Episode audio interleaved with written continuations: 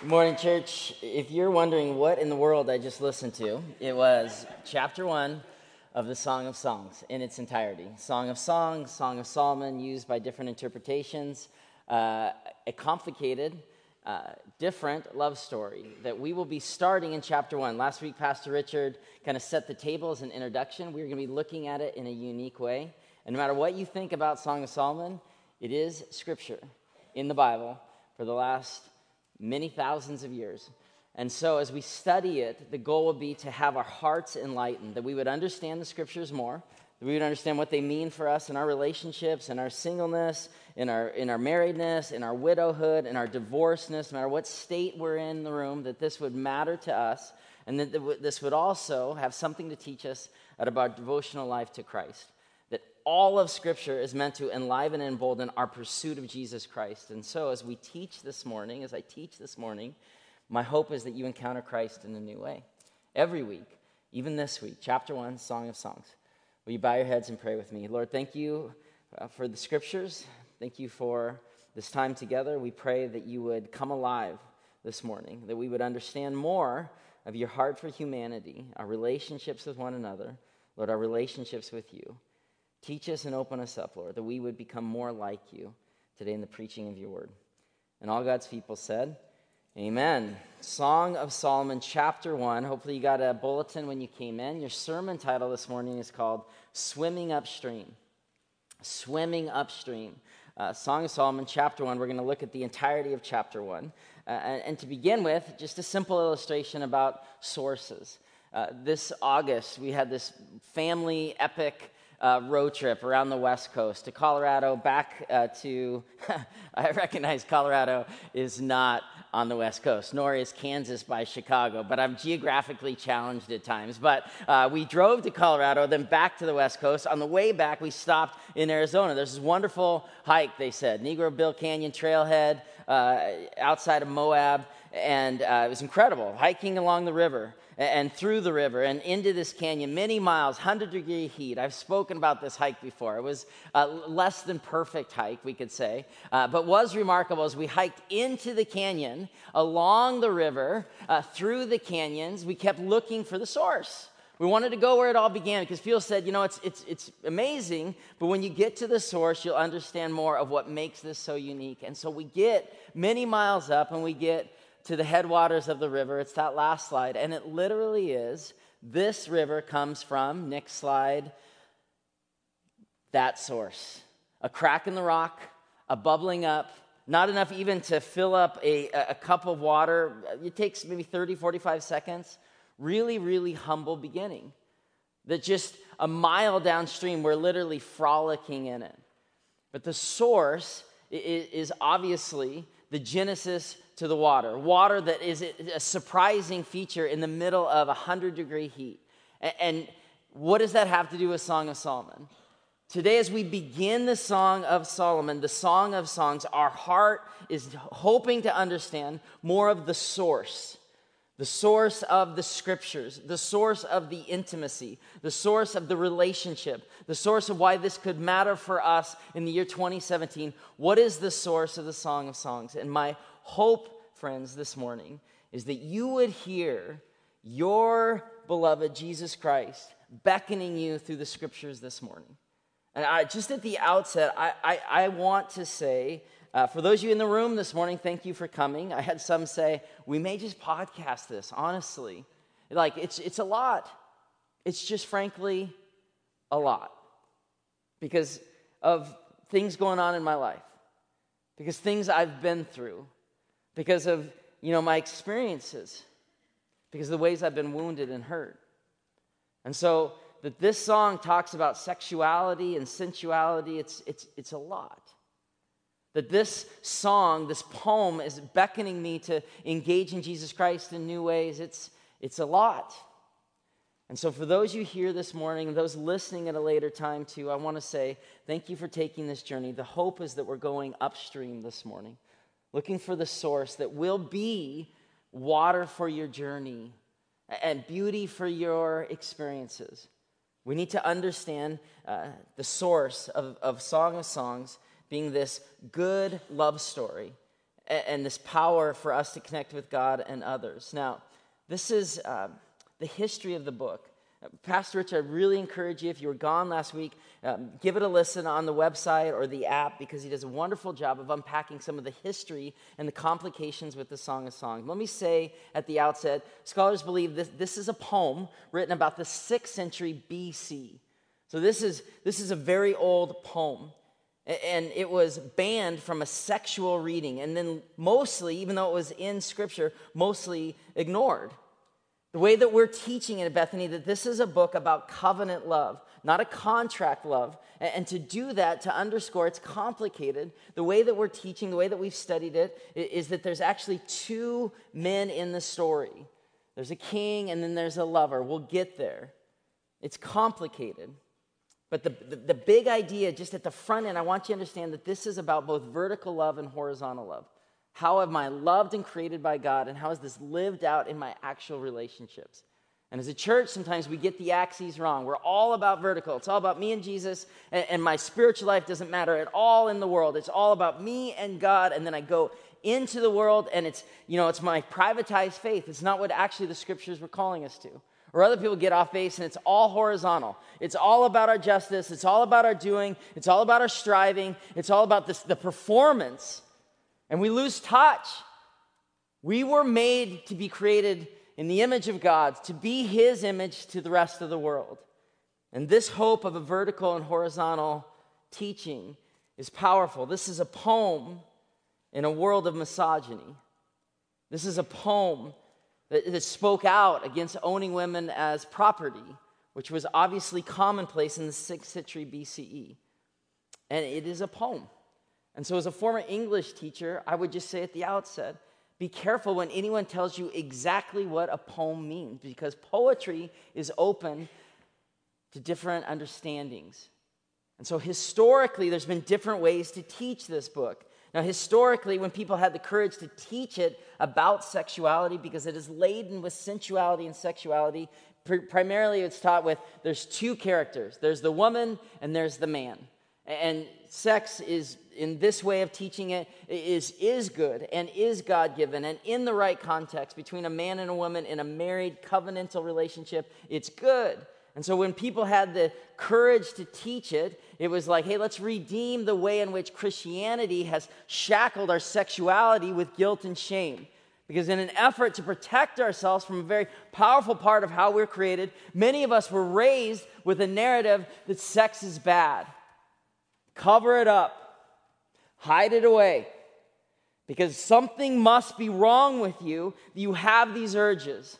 And if we just cover it up enough, it may go away. And it is a lie. It's a lie. We know this. Were we created by God or not?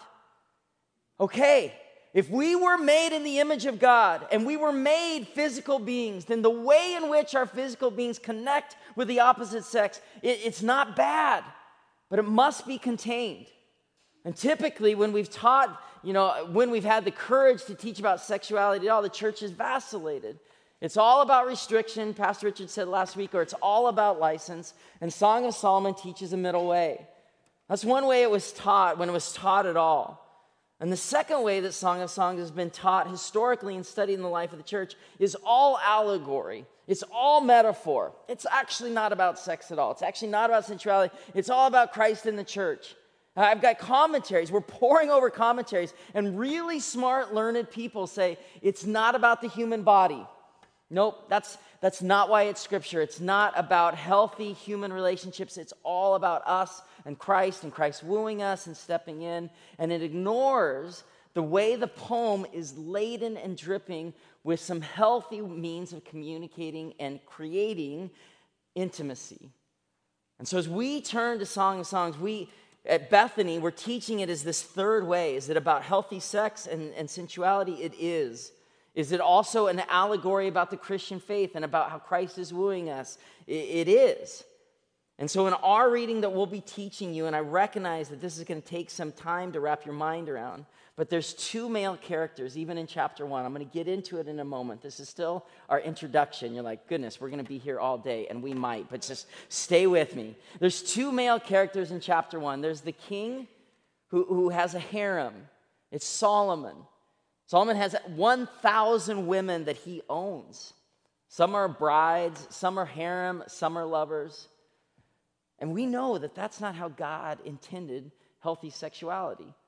That we might be with hundreds of different people. It's not at all what healthy attachment is based on. One for one for life is how we're created. A man and a woman with rings on our fingers saying, My life is defined in my healthy relationship with you. Now, what does this mean if we're single?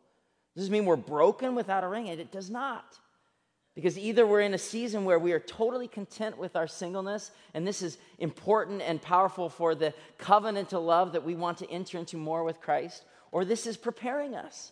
Because in my singleness, I may not be single forever, and so what kind of man or woman might I be looking for? Friends, I get it, it's a lot. But thank you for taking the journey with us. So, the way that we're teaching this is this Solomon is this antithesis of unhealthy love. Though Solomon was, you know, after God's own heart, da- son of David, uh, son of Bathsheba and David, and he prayed for a heart of wisdom and did a lot of good things. But the end of his reign, he gets off the rails. And a thousand women is off the rails. It's not what God had intended for his people. And so there's this other lover in chapter one. There's a second lover, a healthy lover. Later in the, in the song, he's known as the groom. Uh, sometimes he's known as the brother, he's known as a friend. There's a healthy love story being written in the midst of this control dynamic. And then there's this woman, really the hero of the poem. Very, very unique, a poem written in the 6th century BCE that we would have this female protagonist that starts the poem saying, Let him kiss me. I mean, from the very beginning, this is a different kind of book of the Bible and a different kind of love poem. And in this reading, we are the woman. We are the one that gets to say, no matter what are the outside forces that are trying to oppress us, we get to choose healthy love. No matter what our experience has been, that we belong to one who calls us in this song darling and beloved and beautiful. And so, as we seek to understand where we're going with this, I want to just encourage you that this series, this book, it matters a great deal because all of us, we bear scars from the past, and our spirituality and our sexuality are connected. Though we'd like to think of sexuality being in the bedroom and spirituality being in the church, we are integrated human beings. And our past stories come to bear how we understand relationship with God and others. We are connected. And so keep showing up with us. And I want you to know that if, there's, if you're in the room this morning with scars, well, you're not alone. You're not alone. But what's not healed is handed down. And so, unless you want to look at some of the stuff from your past that's poisoning your current relationships, in your singleness, in your marriedness, in your widowhood, in your divorceness, we're going to do some business with what has happened in your life. And if you're willing to take that journey with us, it's the upstream source. It's where the source is, you know, I think that's a long time ago. I think that's really small. It's fueling everything downstream in your life. So the goal is to go upstream. And by outlining chapter one, by looking at this woman, this narrator, our protagonist, by looking at her confidence and her calling and her self perception, we can step boldly into this series. That we are loved by God and we can love as He intended. Help Us Love is the name of the title SOS, Song of Songs. Help us love, Lord. And here's your big idea that the woman in the Song of Solomon is not content to be defined by cultural expectations, by what the world demands. Rather, she desires authentic love and intimacy and freedom, and she courageously pursues them. And a pursuit of upstream identification is an upstream path to freedom. For this woman models for us a different and more powerful way to define ourselves as beautiful and choose a different kind of love against the forces that attempt to control us. All of us live downstream. We do. We live in downstream waters. This morning, I'm out praying for this very moment. And can I just be honest with you? Because you all know that's really, frankly, maybe my only spiritual gift. He just is honest. But like, I'm out there this morning, I'm feeling a little tired. I'm, I'm feeling a little beat down. I'm feeling a little overmatched. Song of Solomon's very intense. You give me uh, John 20, I'll preach all day long. You give me Song of Songs, holy cow, what are we doing with this stuff anyway? And I'm feeling I'm feeling beat up. I'm just, I'm just like, man, how are we going to do this? And I'm praying and I'm looking down. I'm out of school. There's kids playing on the field this morning. And I'm looking down at my feet and there is a hypodermic needle.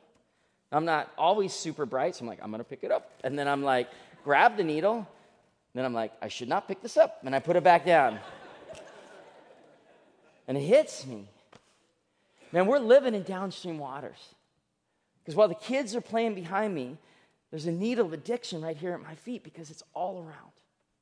And we have to deal with what is going on upstream that is poisoning our world and turning people against each other and breaking up marriages and making us feel alone in our singleness and turning to unhealthy forms of connection and pornography or, or anger and isolation. We got to get upstream.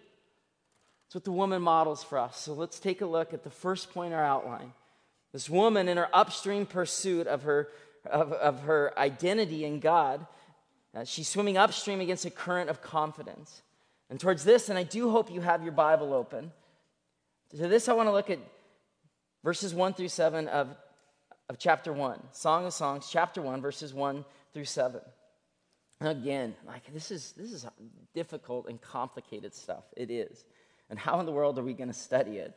Um, we were studying with all the pastors. We get together with all the pastors that teach this, uh, the men and women that are going to be teaching this in the next seven weeks between all the different locations. And uh, we were studying it. And, and Pastor Richard said, You know, I've been at Bethany 20 some years. I've taught around the world hundreds of times to the Torchbearer community. And we're like, Yeah, give us, oh, okay. And he's like, And I've never taught Song of Solomon. And we're like, oh, great. Like, we were kind of hoping you would be like, I've done this a hundred times, it'll go well. He's like, no, I've never done it because we typically kind of squirrel it away. We don't know what to do with it. It's a poem. And as I said earlier, I just need you to go with me because there are different ways to read the poem.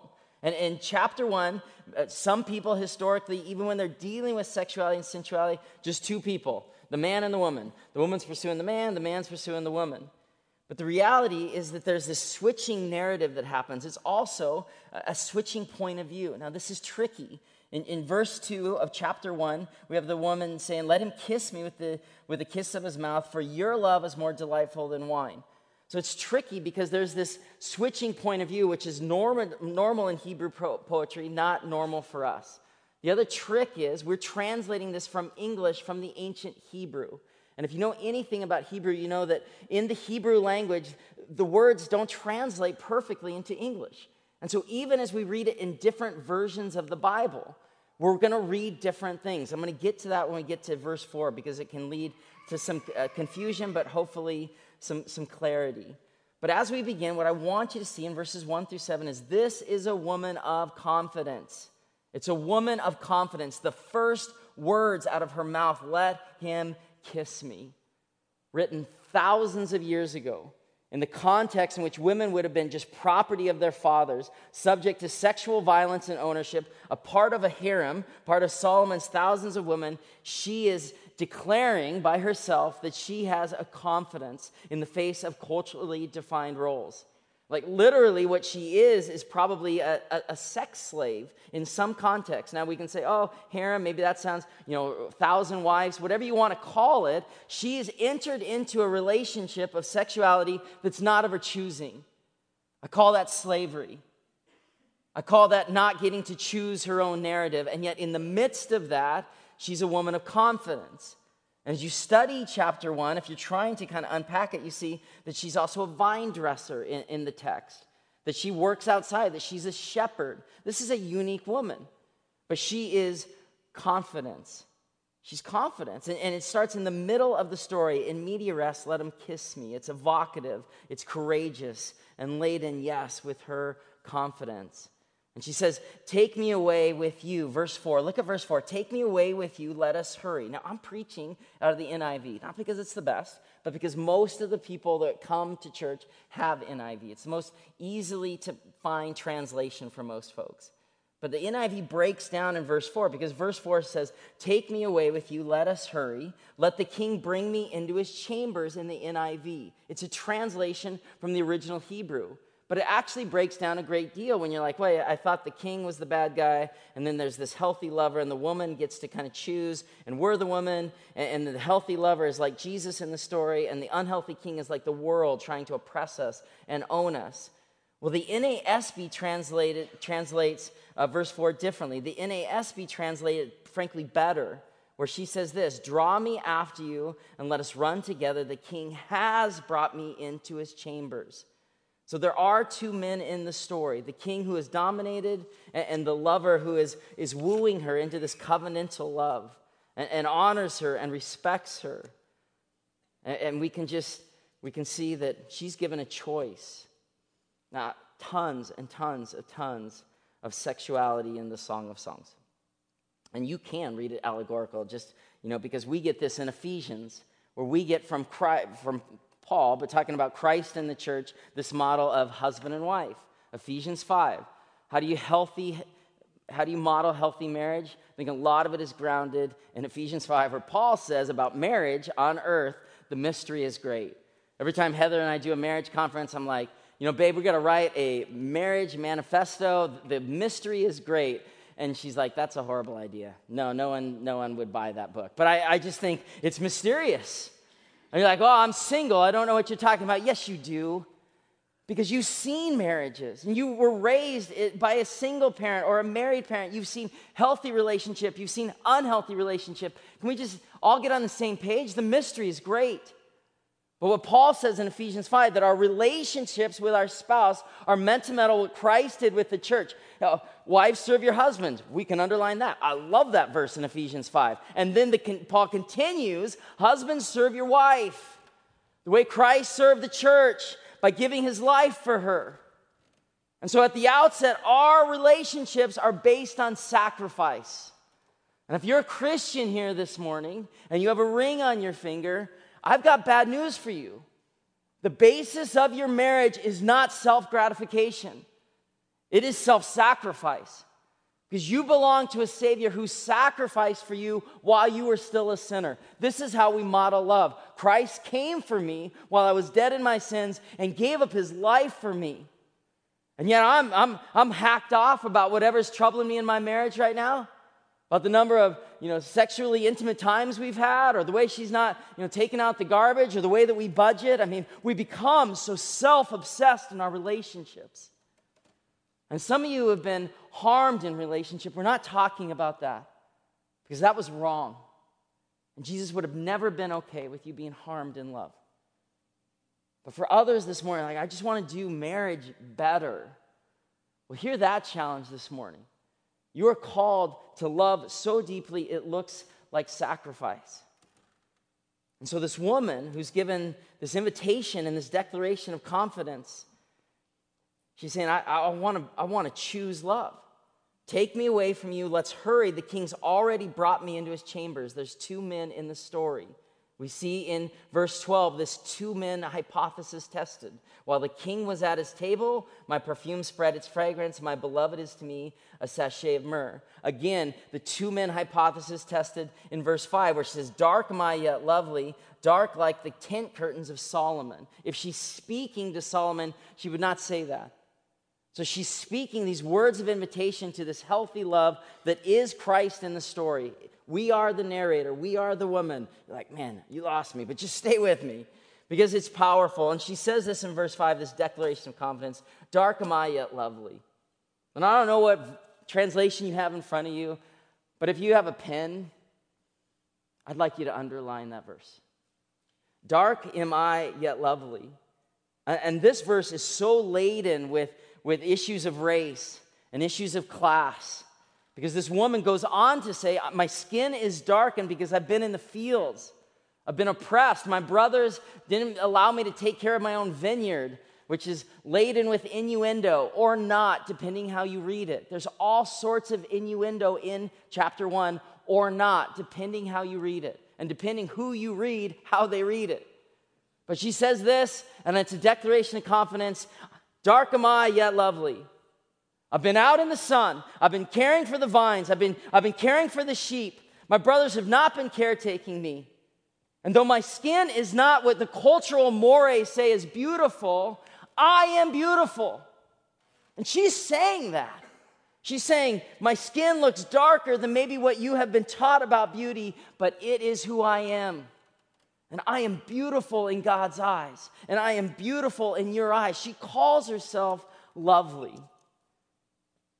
And for us to enter into God's best life, we have to have this confidence that God's love has made us beautiful.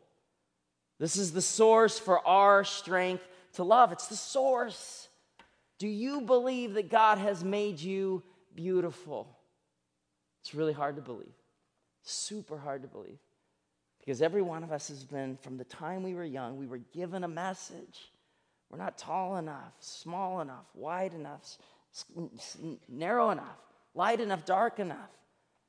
I mean, you, have heard these messages. When I was a kid, I was 14 years old, and trying to cover over insecurity of frankly being just a pudgy kid growing up. It's always stayed with me. And I've never really talked about that, but that's always, you know, I put on a shirt and Heather makes fun of me because I'm like kind of doing this thing, you know, because it's got to hang just right. Because I'm a little, I'm a little self conscious sometimes. And a lot of that started upstream at 14 years old, running for class president, Capital High School. And man, I'm, I'm 14. I'm dressed to the nines. I've got my turtleneck on. Now, everybody knows that, what year is this? This is like 1989. Turtlenecks are still cool in 1989. That's what we were led to believe. I'm wearing my turtleneck, bright red sweater, kind of Bill Cosby style. There's probably shapes and different colors. I'm rocking it because I'm 14 and the year is 1989, and I want to be class president. And so I'm putting on the best costume I can, and I'm trying to muster up my confidence. I want to believe that I'm good. I've got to give my speech that day, and I'm sitting in the lunchroom at Capital High School around the cafeteria, cafeteria and this girl walks up. And I am not going to give you her name, but I know her name to this day because our mind does not forget when we've been wounded. I can feel it. I can smell the tater tots in the food bar. And she says, Nobody wears turtlenecks anymore. It's 1989, not 1988. I'm like, I didn't know. And then she said, and you look fat anyway. That's, that's ridiculous. That, that's ridiculous. I, there's no way that still impacts me. There's no way. There's no way that still impacts me. Still impacts me. My kids were walking on a trail, and one of my kids said something mean about one of my kids being fat, whatever. And I'm like, no, because we never forget. My hunch is in this room that you've been told a message that's hard to forget. But you belong to a Savior who's called you beautiful. No matter your skin color, no matter your size, no matter your shape, because you're His. You're His. You're beautiful. I mean, but the confidence that we long for downstream to have healthy marriages, to have great relationships with our kids, to pursue our singleness, our marriage, our, our divorceness, like we want to live in these healthy downstream waters, we have to understand there's something upstream that sometimes we need to deal with. And Christ is asking you this morning to live into this confidence that He has called you His own. And it's good and it's beautiful, to quote Song of Songs.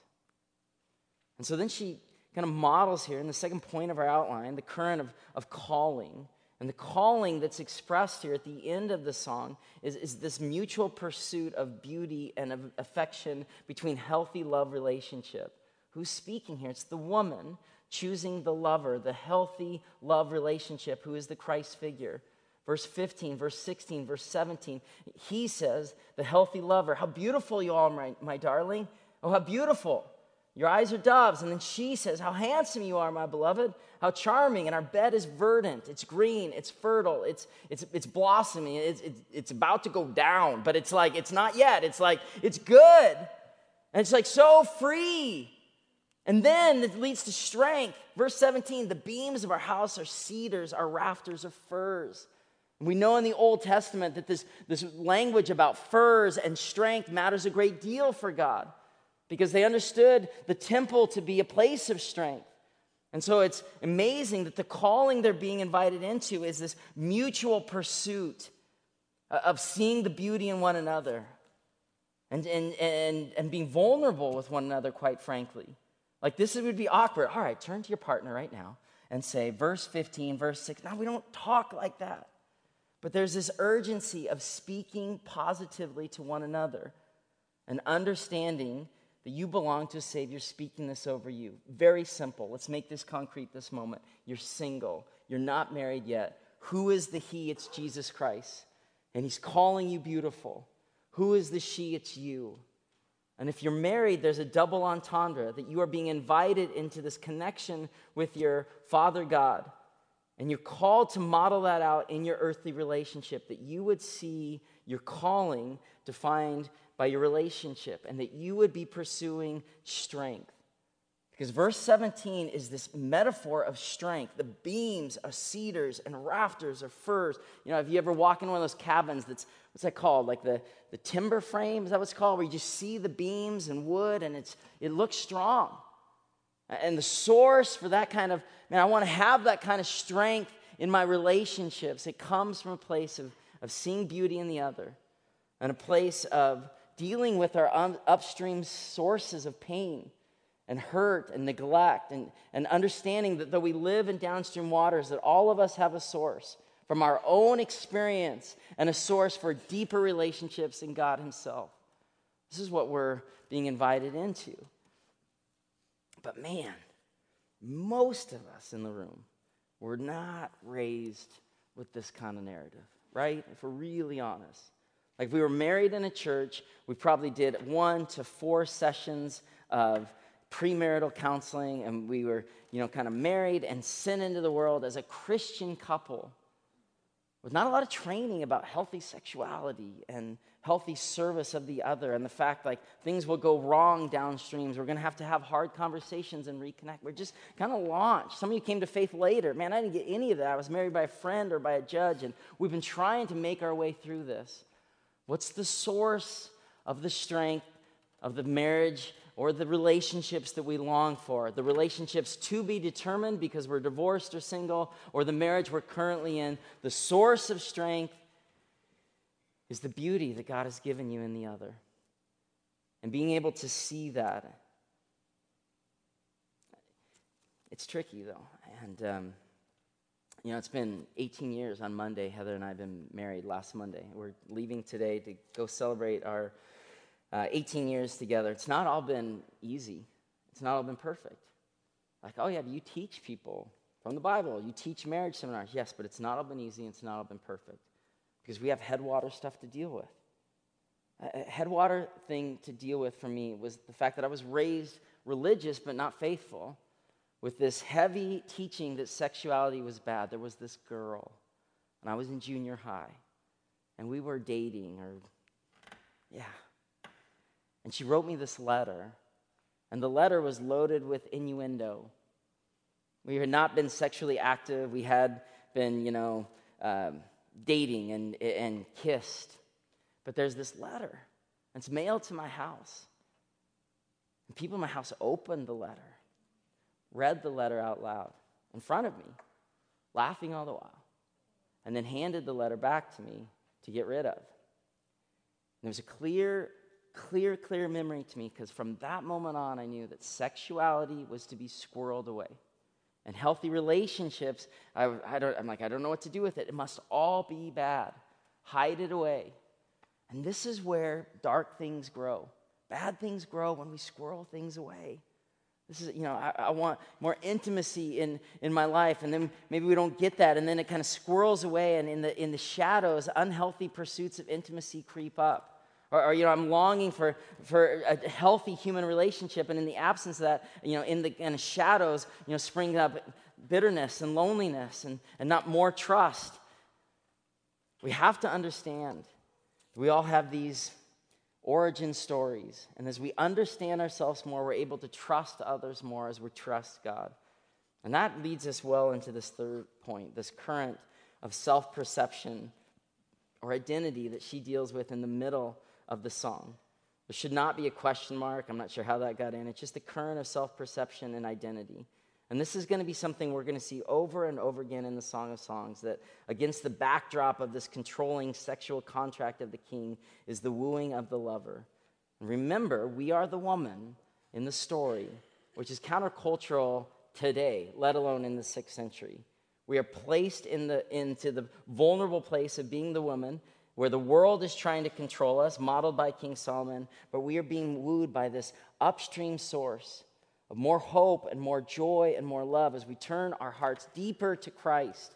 And then the strength that we desire is in that identity of being people of Jesus. Now we can go downstream into healthy relationships in our dating life. I'm not going to date someone that I don't want to be with, it's a waste of my time. And I might be lonely, but I'm not going to pursue intimacy at the expense of a connection to Jesus. Because the very thing I'm longing for when I turn to pornography or to lust or to loneliness or to Tinder or these different places where I'm like, ah, you know, the more I'm, I'm looking for more hope, but I'm turning to unhealthy sources. And so, as we know this third point, as we know in the current of our identity being formed as people of God, then we can have healthy sexual conversations. That we can, we can model the self sacrificial love to one to another. That every day we'll face opportunities to live into our calling as people of hope and love and faith and swim upstream against a world trying to own us and telling us we're too wide, tall, dark, light, money, status, car. Like the world's constantly messaging to us that we are not enough. And in contrast to that, the Song of Songs calls us beautiful and says there is an upstream hope in, in identifying in the life of Christ that is charming, that is beautiful, that is hopeful, and that we can see ourselves as good, not because of Oprah or Bill O'Reilly or whatever source of news and encouragement we know, but because of the scriptures that we have a story and we've made mistakes and we've been beat up and at times we feel beat down, but we are beautiful in his eyes. We are beautiful in his eyes. Oh, yeah, we're sinners. Yeah, we're sinners, all right.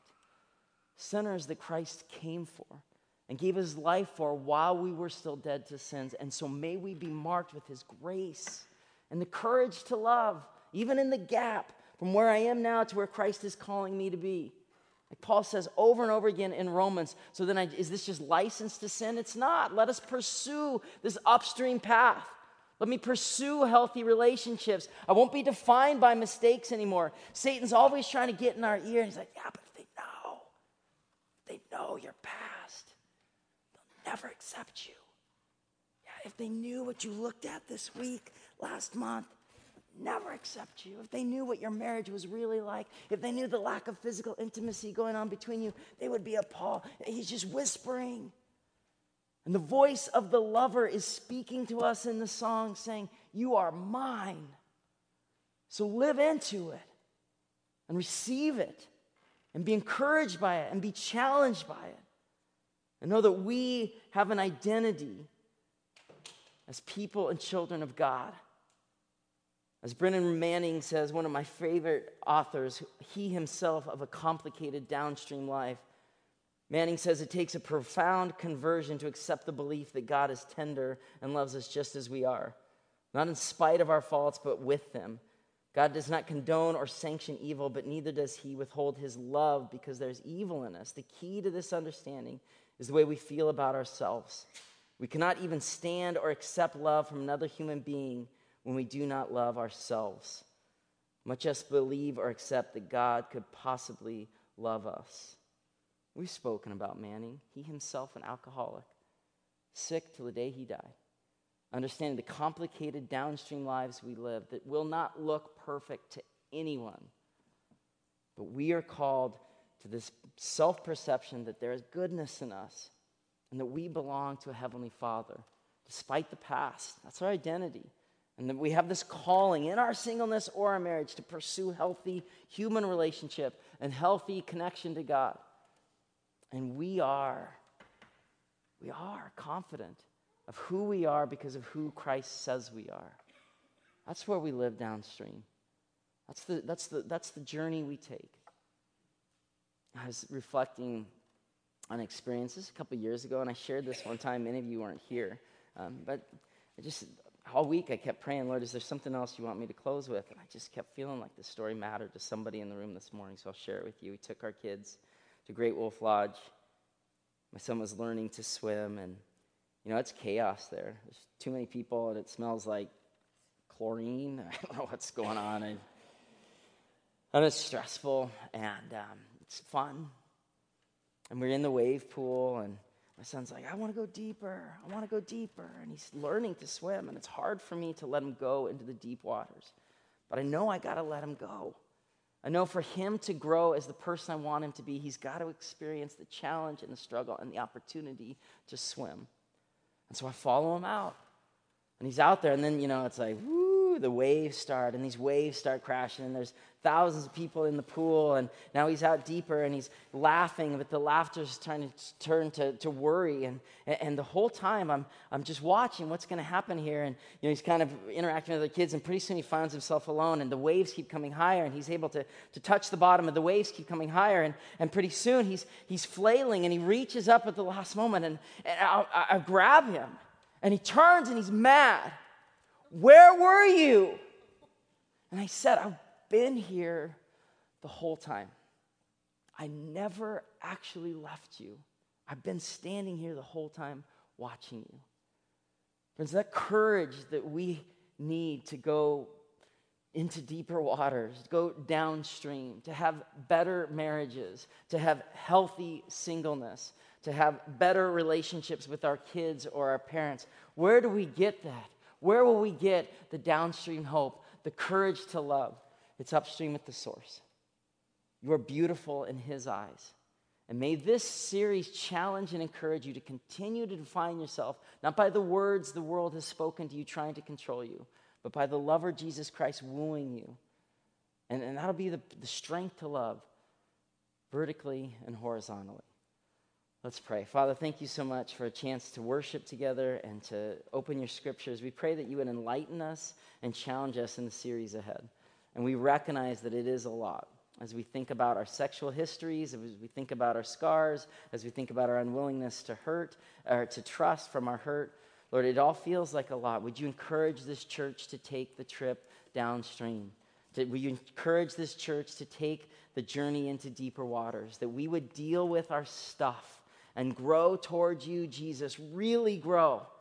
And would that be the strength to have better human relationships, that we might be your light into a world that needs it so desperately? In your name we pray, amen.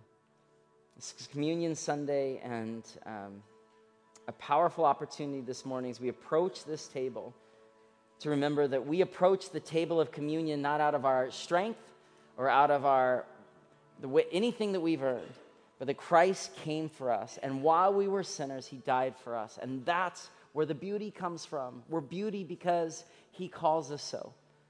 And the night in which he was betrayed, Jesus took the, the bread and he broke it and he said, This is my body, eat. And he took the cup and he lifted it. He said, This is the, the blood of the new covenant poured out for many for forgiveness of sins. This table at Bethany is open to all that want to go into the deeper waters, that want to go to the source of real life and intimacy in Jesus Christ. And so as we approach the table, we're mindful Jesus, I'm a sinner saved by grace. And then when we take the bread, in this case, gluten free bread, and we dip it in the juice, may you hear the words You're beautiful. You're beautiful this morning. You're beautiful because He says you are. This table is now open. Let me pray over the elements and we'll continue in song. Lord, thank you for these moments. We pray that your presence and spirit would be here now as we worship you. And all God's people said, Amen.